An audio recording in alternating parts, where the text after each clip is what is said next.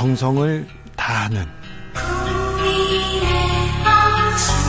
국민의 방송 KBS 주진우 라이브 그냥 그렇다고요. 이 시각 라디오 정보센터 뉴스입니다. 윤석열 대통령이 국민의힘 지도부 등과 오찬 간담회에서 북한을 따르는 주사파는 진보도 좌파도 아니다. 적대적 반국가 세력과는 협치가 불가능하다고 말했다고 대통령실이 밝혔습니다. 문재인 전 대통령은 임동원 전 통일부 장관의 출판기념회 축전을 통해 외교와 대화만이 평화를 만들 수 있다며 무력 충돌의 위험과 군사적 긴장을 낮추는 상황 관리와 함께 대화를 복원하기 위한 보다 적극적 노력이 필요하다고 밝혔습니다. 서울중앙지검 반부패 수사 3부는 이재명 더불어민주당 대표의 최측근으로 분류되는 김용 민주연구원 부원장을 불법 정치자금을 받은 혐의로 체포했습니다. 검찰은 민주당 당산의 민주연구원 압수수색에도 착수했습니다. 김용 민주연구원 부원장은 불법 자금 수수 의혹은 전혀 사실이 아니라면서 유검 무죄, 무검 유죄라고 반박하고 소문으로 떠돌던 검찰의 조작 의혹 실체가 드러나고 있다. 나라를 독재 시절로 회귀시키고 있다고 주장했습니다. 더불어민주당은 김용 부원장이 지난 11일에 임명돼 당사 8층에 3번 다녀갔을 뿐이라면서 사상 초유의 야당 중앙당사 압수수색 시도에 항의하는 뜻으로 국정감사를 전면 중단하겠다고 밝혔습니다. 지금까지 라디오 정보센터 조진주였습니다.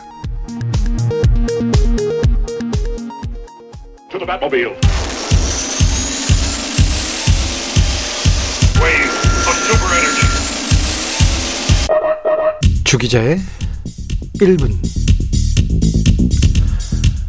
빠바 빠바를 아십니까? 젊은이들은 파리바게트를 이렇게 부른답니다.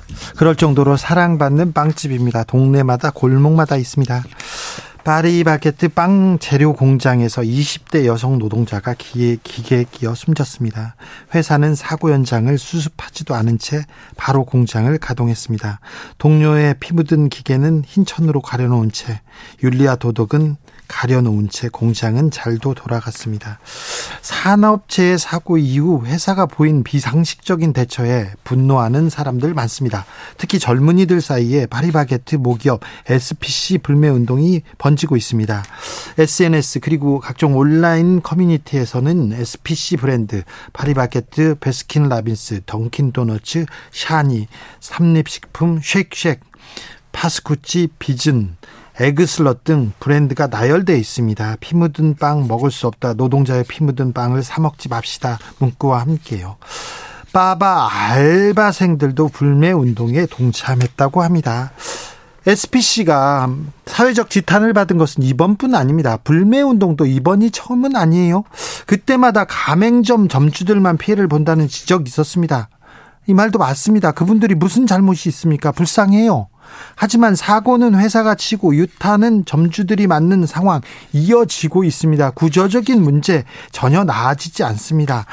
허영인 SPC그룹의 회장의 차남 허희수 부사장은 2018년에 액상 대마를 들여다가 들여와서 구속됐어요. 하지만 바로 경영에 복귀합니다. 그리고는 그랬는데도 언론에서는 허 부사장은 뉴욕 명물인 쉑쉑버거 사업을 성공적으로 안착시킨 1등 공신이다 이렇게 보도하더군요. 대마를 들여왔는데 네, 다른 것잘 들여왔다고.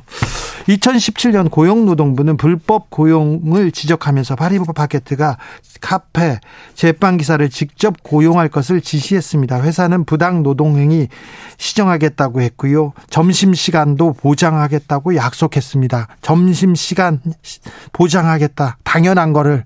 그런데 그 당연한 약속을 지키지 않고 있습니다. 오히려 노조를 탄압하는 모습만 보이는데요. 빵을 구워야 할 노동자는 53일간 곡기를 끄는 단식을 했습니다. 파리바게트 노동자들은 지금도 양재동 SPC 본사 앞에서 천막 농성 이어가고 있습니다. 벌써 1년 넘었습니다. 기업이 사회적 책임, 아니, 약속은 지켜야 하는데, 기업이 이윤보다 생명을 더 중시해야 하는데, 안타깝습니다. 파리가 바게트, 파리가 바게트 K 쿠폰이 저한테도 하나 있더군요. 저는 먹지 못하겠습니다. 어떻게 할지도 모르겠습니다. 지금까지 주기자의 1분이었습니다.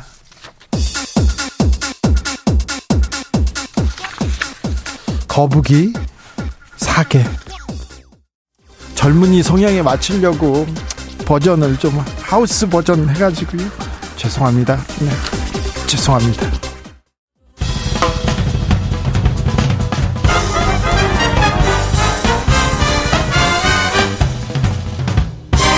훅 인터뷰. 모두를 위한 모두를 향한 모두의 궁금증 훅 인터뷰.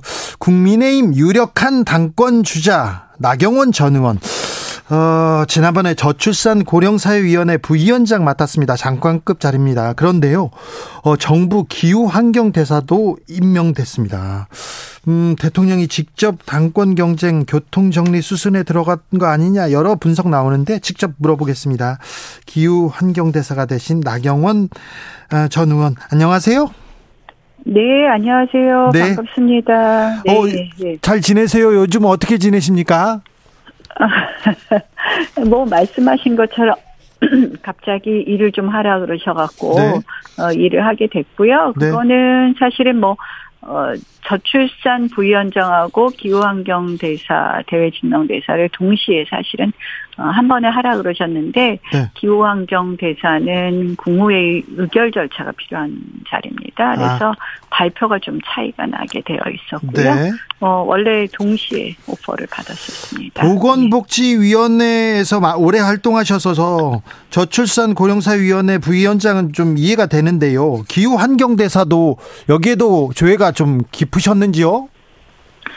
어, 제가 국회 특위위원장을 저출산 특위위원장을 했었고요. 했죠. 그렇죠. 예, 기후환경 부분은 예전에 그 파리 기후 변화 협약에서 네. 대한민국 대표로 연설하기도 했었습니다. 그래서 네. 어 그리고 최근에 다보스 포럼에 가서 가장 중요한 이슈 중에 하나도 기후 변화 대응 이슈였거든요. 네. 그래서 어 그런 이슈에 대해서 계속해서 좀 뭐 외교 활동이나 이런 역할을 해왔기 때문에 네. 어 앞으로 뭐 우리 미래 아젠다 중에서 인구 문제하고 기후 문제를 잘 네. 대응해야지 대한민국 내일이 있지 않겠습니까? 네. 그래서 기후 부분은 주로 외교 협력 부분에 있어서 역할을 해라 예. 하신 예. 걸로 알고 있습니다. 알겠습니다. 네. 어, 지금 윤석열 정부 들어서 저출산 음 저출산 고령화 이 부분 정책하고 기후 위기 대응 문제 지금 잘 어, 보이지 않는데 좀좀 어, 좀 힘써 주십시오. 잘 부탁드리겠습니다. 뭐 그, 저 혼자 할 수 있는 게 아니라 모든 분들이 마음을 모아주시고 힘을 모아주셔야 되는 것 같습니다. 네. 그래서 어, 저출산 그리고 또 고령사회 대응 문제를 잘 네. 하지 않으면 대한민국 정말 존망에 걸린 문제라고 생각을 그렇죠. 하고요. 네. 예, 거기에 대해서는 뭐 아이를 낳아라 이 문제가 아니라요. 네. 이렇게 우리가 어, 인구가 축소되고 있고 인구 구조가 바뀌는 것에 대해서 네. 모든 분야에서 저희가 준비하고 또 그것에 대해서 대책을 마련하는 것 네. 굉장히 중요할 것 같습니다. 사회적 합의가 곳곳에 필요한 이슈입니다. 네. 네. 어, 나경원 대사는 프랑스 파리에서 개최된 2015년이었습니다. 기, 유엔 기후 변화 협약 당사국 총회에서 한국 대표로 참석한 바 있습니다. 맞죠? 네, 그렇습니다. 자, 예. 어, 명패가 쌓여가는 나경원 그런데 이분이 나경원 어, 나경원은 어, 유력한 국민의힘 당권 주자이기도 합니다. 그죠? 뭐 많은 분들이 그렇게 말씀들 하시더라고요. 뭐 여론조사에서도 네. 계속 이렇게 앞서 달리는 것으로 보이는데 그런데 유력한 당권 주자 나경원한테 자꾸 자리를 주는 게 이번에는 쉬어라 이런 그 메시지입니까? 윤 대통령이 그렇게 그림 그리는 겁니까? 뭐 특별히 거기에 대해서 아직 말씀 주신 적은 없으시고요 네. 대통령께서. 네. 어 저희가 이제 당권 이야기 많이 하는데 네. 전당대회가 언제 할지는 잘 모르겠어요 지금. 네. 그래서 비대위가 얼마나 갈지 그래서 그런 거하고도 좀, 음, 뭐, 다 관련이 있지 않을까, 이렇게 봅니다. 그래서 일단, 뭐, 중요한 아젠다를 뭐, 방향이라도 좀 챙기고, 네. 어, 할, 일을 할 수 있는 한 일을 하는 게 맞지 않나 해서 일을 하기로 했습니다. 저 윤석열 대통령이 만났을 때, 이렇게 만났을 때, 당권 나오지 마세요. 그런 얘기 안 했죠? 당연히 안 하시죠. 당권 얘기는 하나도 안 했습니까? 네, 이야기 안 했습니다. 지금 나경원 네. 대사님 지금 고민하고 계시죠? 어, 아직 저는 사실 그래요. 뭐 전당대회 시기가 결정 안 됐는데 네. 그 고, 민을 미리 당겨서 할 필요 있나 이런 생각이 듭니다. 시기가 저, 네, 시기가 정해지면 바로 그때 고민 시작합니까? 어, 왜냐하면 우리가 전당대회 시기에 따라서 네. 그때 필요한 리더십이 또 어, 다를 수 있거든요. 네. 그래서 네, 조금 더 지켜보고 있습니다. 조금 지켜볼까요? 네, 예. 아무튼 저출산 어, 부위원장 그리고 환경대사 기후환경대사하고 지금 어, 당권에 도전하는 거하고는 전혀 관련이 없죠. 뭐 두 자리 다 굉장히 중요한 아젠다이고 저도 열심히 챙기겠지만 비상근이다. 그래서 좀 뭐좀 뭐 자유롭다 이런 네. 말씀을 드립니다. 비상근이다, 자유롭다, 준비돼 있다 이렇게 저는 들립니다. 네. 자, 준비된 네, 준비된 당권 주자 나경원 네. 얘기를 듣. 근데요. 지금 당권에서 유승민 얘기가 계속 나옵니다. 유승민 유승민 얘기하는데 유승민 견제를 계속 하는데 그러다가 유승민 바람이 좀 커지는 것 같아요. 어떻게 보고 계십니까? 글쎄 뭐 자꾸 이제 이렇게 각을 세워서 자꾸 쓰다 보니까 그렇게 되겠죠. 그죠. 뭐 유승민 전 의원님께서도 도전하실 것 같기도 한데요. 네. 우리가 뭐, 어, 진짜, 그, 우리 총선이 승리해야지 정권 교체가 저는 완성된다고 보거든요. 네. 그래서 총선 승리에 어떤 당 대표가 좋을 것이냐에 대해서는 많은 당원들과 또 우리 저희 국민의힘을 지지하는 국민들께서 더 많은 고민들을 하시고 그 사이에 이렇게 어떤 당 대표의 모습이 그려지지 않을까 이렇게 생각합니다. 전대 룰은 어떻게 해야 됩니까? 바꿔야 됩니까? 어, 이제 우리가 좀 일반 국민 여론조사를 너무 많이 포함시키는 것 아니냐 이런 논란들은 좀 있죠. 근데 저는 국민 여론조사를 포함시키는 비율도 문제일 수도 있겠지만 비율보다도 더 큰 것은 이제 우리가 어 작년에는 이 국민의힘 지지층이 아닌 민주당 지지층을 제외했습니다. 네. 그런데 때로는 이것이 늘 논란이 되는데 역선택 항상 논란 논란이죠. 네, 뭐 역선택이 아니라 그건 민주당의 선택이죠. 그래요? 예, 네, 민 그러니까 민주당을 좋아하는 분들은 선택을 아무래도 민주당에 좀 만만한 당 대표 뽑지 않을까요? 또는 뭐 그래서 민주당의 선택에 어, 맡기는 것은 맞지 않다. 그래서 그런 부분의 어, 룰 조정은 반드시 필요하다. 다만 여론조사 비율을 높이느냐 낮추느냐에 대해서는 뭐 조금 더 신중하게 검토해도 된다 이렇게 생각합니다. 지금 유승민 후보가 유승민 후보가 여론조사에서 조금 어 강세를 보이고 있는데 이거 이 부분도 민주당의 선택이 조금 음 포함됐다고 보십니까? 아무래도 지금 우리 당 지지율, 민주당 지지율 이렇게 보면요. 우리 당의 지지율이 압도적으로 높은 상황이 아니고 네. 또 때로는 우리 당 지지율이 민주당 지지율보다 낮게 나오는 경우도 있더라고요. 예? 그렇다면 100명의 국민들에게 조사를 할 때 민주당 지지자들이 더 많이 포함된다고 볼 수 있고요. 네. 그렇다면 그 결과는 민주당 지지자들에 따라서 상당히 모양이 바뀌는 모양이 될 수 있다 이런 말씀을 드릴 수 있죠. 예. 당 대표는 결국 친윤계가 유리합니까? 글쎄요, 뭐 윤심이 작동하냐 안 하냐 이런 말씀들 하시는데요. 네. 저는 어찌됐든 대통령 뭐 총선 성공이나 이런 거에 가장 중요한 거는 역시 대통령의 성공이라고 생각을 하고요. 예. 그거는 우리 당의 총선 승리뿐만 아니라 국가적으로 또 국민에게도 어, 필요한 일이라고 생각을 하는데요. 그럼 대통령의 성공을 어떻게 만들 것이냐에 있어서 어, 당 대표가 대통령과 각을 세우는 모양은 적어도 안 좋지 않을까 이렇게 생각을 합니다. 그래요? 유승민 네. 의원이 유승민 전 의원이 요즘 대통령한테 발언 쏟아내고 있고 윤핵관들이 지금 망쳤다 이런 얘기 나오는데 지금 거기에 견제구를 던진 건가요?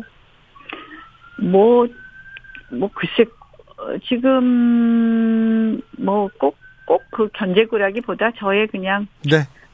당대표 상에 대해서 말씀드립니다. 알겠습니다. 네. 권영세 통일부 장관 당대표 차출론은 어떻게 생각하시는지요? 뭐 여러 가지 가능성을 놓고 우리가 검토해야 되지 않을까 이렇게 봅니다. 어, 여러 가지 가능성. 한동훈 법무부 장관 차출론은요? 뭐 여러 가지 가능성과 여러 가지 상상력은 다, 다, 다 가능하다고 봅니다. 여러 가지 가능성과 상상력은 다 가능한데 나경원 음. 후보가 가장 유력합니까? 그 저 여론조사가 좀 잘 나오는 건 사실이고요. 네. 또 그거는 당원들의 마음이 좀 모아진 부분도 있다고 하지만 네. 뭐 좀 두고 보시죠. 두고 볼까요? 너무 뭐 네. 너무 막 네. 여론조사나 뭐 하시는 것 같아. 저출산 고령화 이야기를 좀 물어 여쭤 물어보시나요? 네, 저출산 고령화 얘기도 잘 잘 좀 챙겨 주십시오. 기후 환경도 잘 챙겨 주시고요. 그런데요. 한동훈 장관 차출은 될것 같습니까? 글쎄 뭐 뭐 그런 이야기들이 왕왕 나오던데요. 네. 어, 글쎄 그렇게 당 대표라는 자리는 당을 이렇게 운영하고 이 정치력을 고도의 정치력을 이렇게 보여줘야 되는 그런 건 그런 자리인데 사실은 경험도 필요하지 않습니까?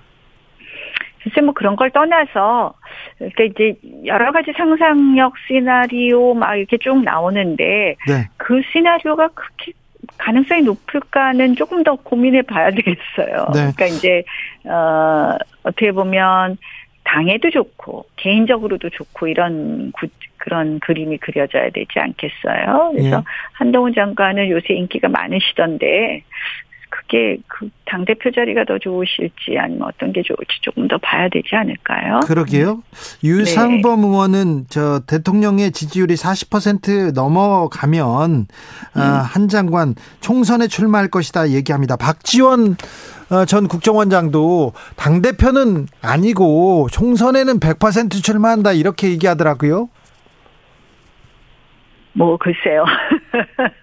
제가 한 장관 마음속에 안 들어가 봐서 모르겠네요. 네, 알겠습니다. 나경원 전 의원이 언급한 네. 여론조사 개요 제가 말씀드리겠습니다. 정당 지지율이 더불어민주당이 38%고 국민의힘은 32% 지난 11일에서 13일 이렇게 아, 조사 그랬나요? 네. 네. 네. 한국 갤럽 조사입니다. 자세한 내용은 네. 중앙선거 여론조사 심의위원회 홈페이지를 참조하면 됩니다. 사실은 당 대표라는 자리가 고도의 정치력이 필요한데 지금 어, 정치권에 정치가 실종됐다, 정치력이 실종됐다 이런 얘기 많이 나옵니다. 그렇죠. 사실은 여야가 너무 극단적으로 갈등하고 분열하고 대립하고 또 우리 당도 당내에 여러 가지 갈등 분열이 네. 너무 많이 노정됐어요. 네. 사실 안타까운 상황이고요. 어, 이재명 민주당 당대표가 되면서 이게 그렇게 될 수밖에 없었던 것 아닌가 하는 생각이 들어서 너무 안타깝습니다. 그래도 어. 거대 야당과의 관계 이거 풀어야죠. 대화를 해야죠. 정치 복원해야 될 거 아닙니까? 당연히 복원해야 되죠. 근데 이제 이재명 당대표는 어찌됐든 현실적으로 수사하고 맞닥뜨려 버리니까 네. 사실 그 수사는 뭐 민주당 당내 경선부터 나온 이야기 때문에 뭐 검찰로서는 수사를 안 할 수가 없는 거고요.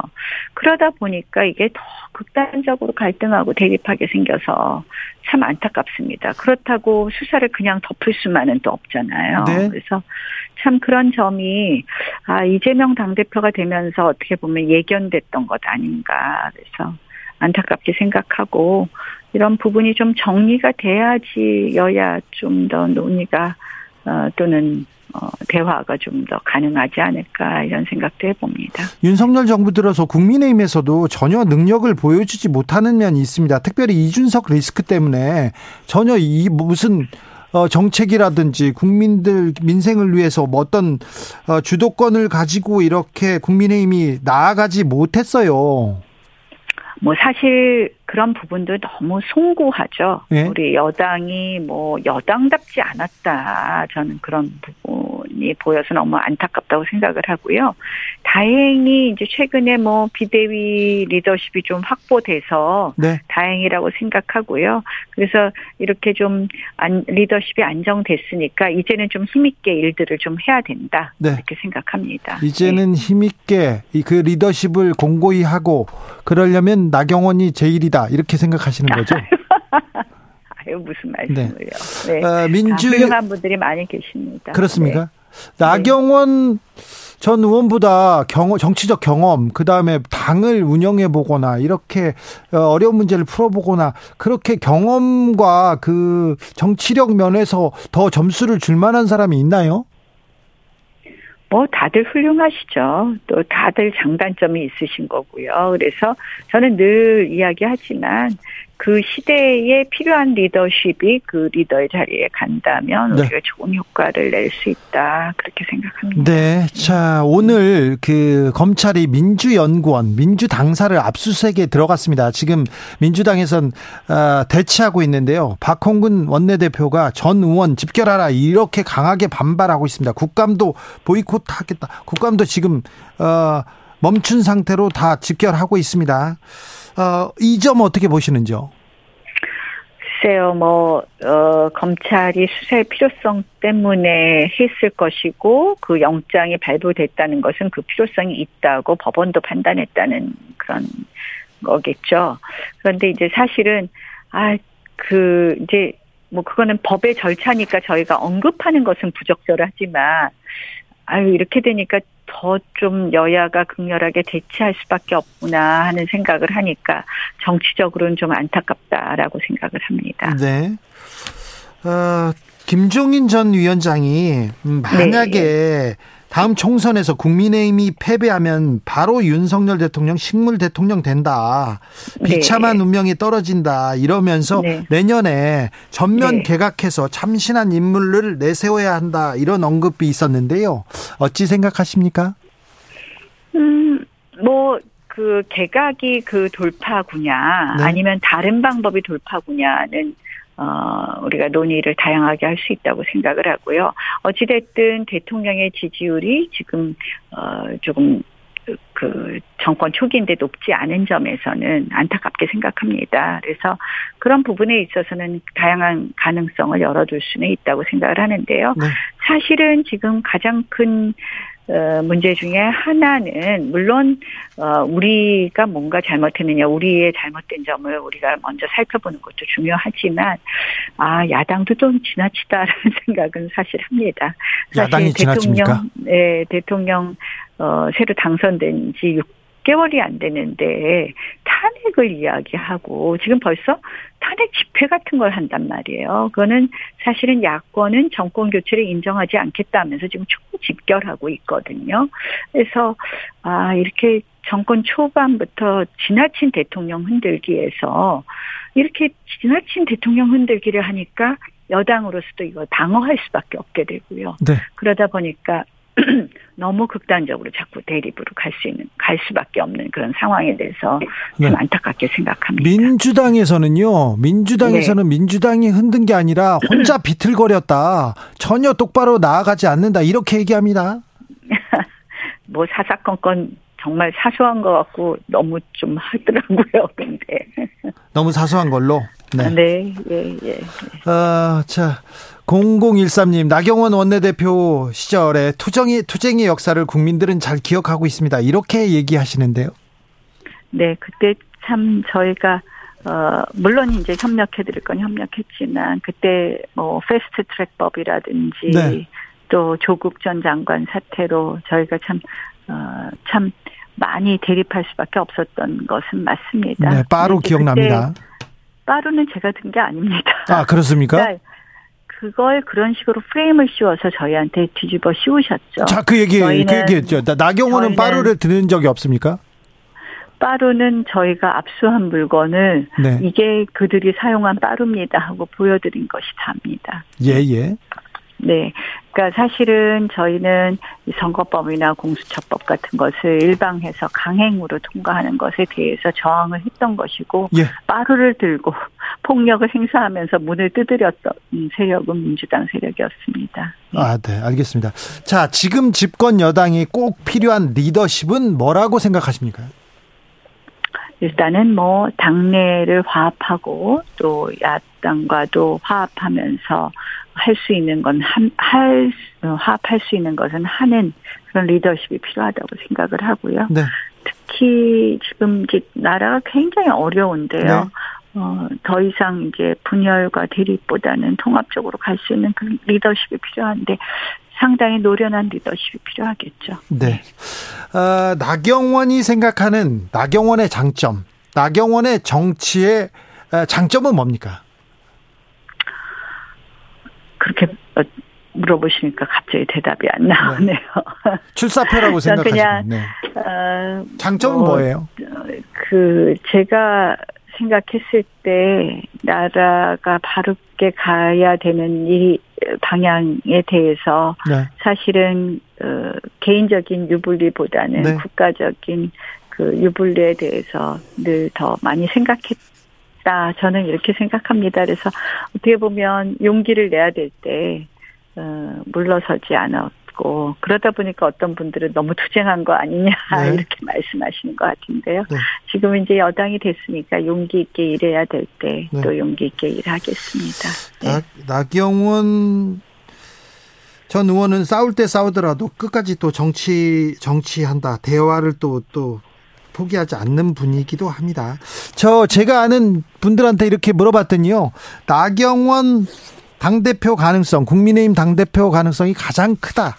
100% 출마하고 가능성 제일 크다. 그런 얘기 하던데 어떻게 생각하십니까? 아니, 아니, 조금 더 생각해 보겠습니다. 그렇습니까? 예, 예. 정승태님께서 네, 네. 나경원이 희망이다 이렇게 얘기하는데 계속 생각해 보시겠습니까? 네. 조금 더 생각해 보겠습니다. 네, 알겠습니다. 네. 아무튼 네. 저출산 고령화 를 네. 위해서 또 그리고 기후 환경 위기를 위해서도 열심히 뛰어 주십시오. 네, 고맙습니다. 그 얘기는 네. 나중에 듣겠습니다. 예, 고맙습니다. 나경원 기후 환경 대사와 이야기 나눴습니다. 정치 피로, 사건 사고로 인한 피로, 고달픈 일상에서 오는 피로. 오늘 시사하셨습니까? 경험해 보세요.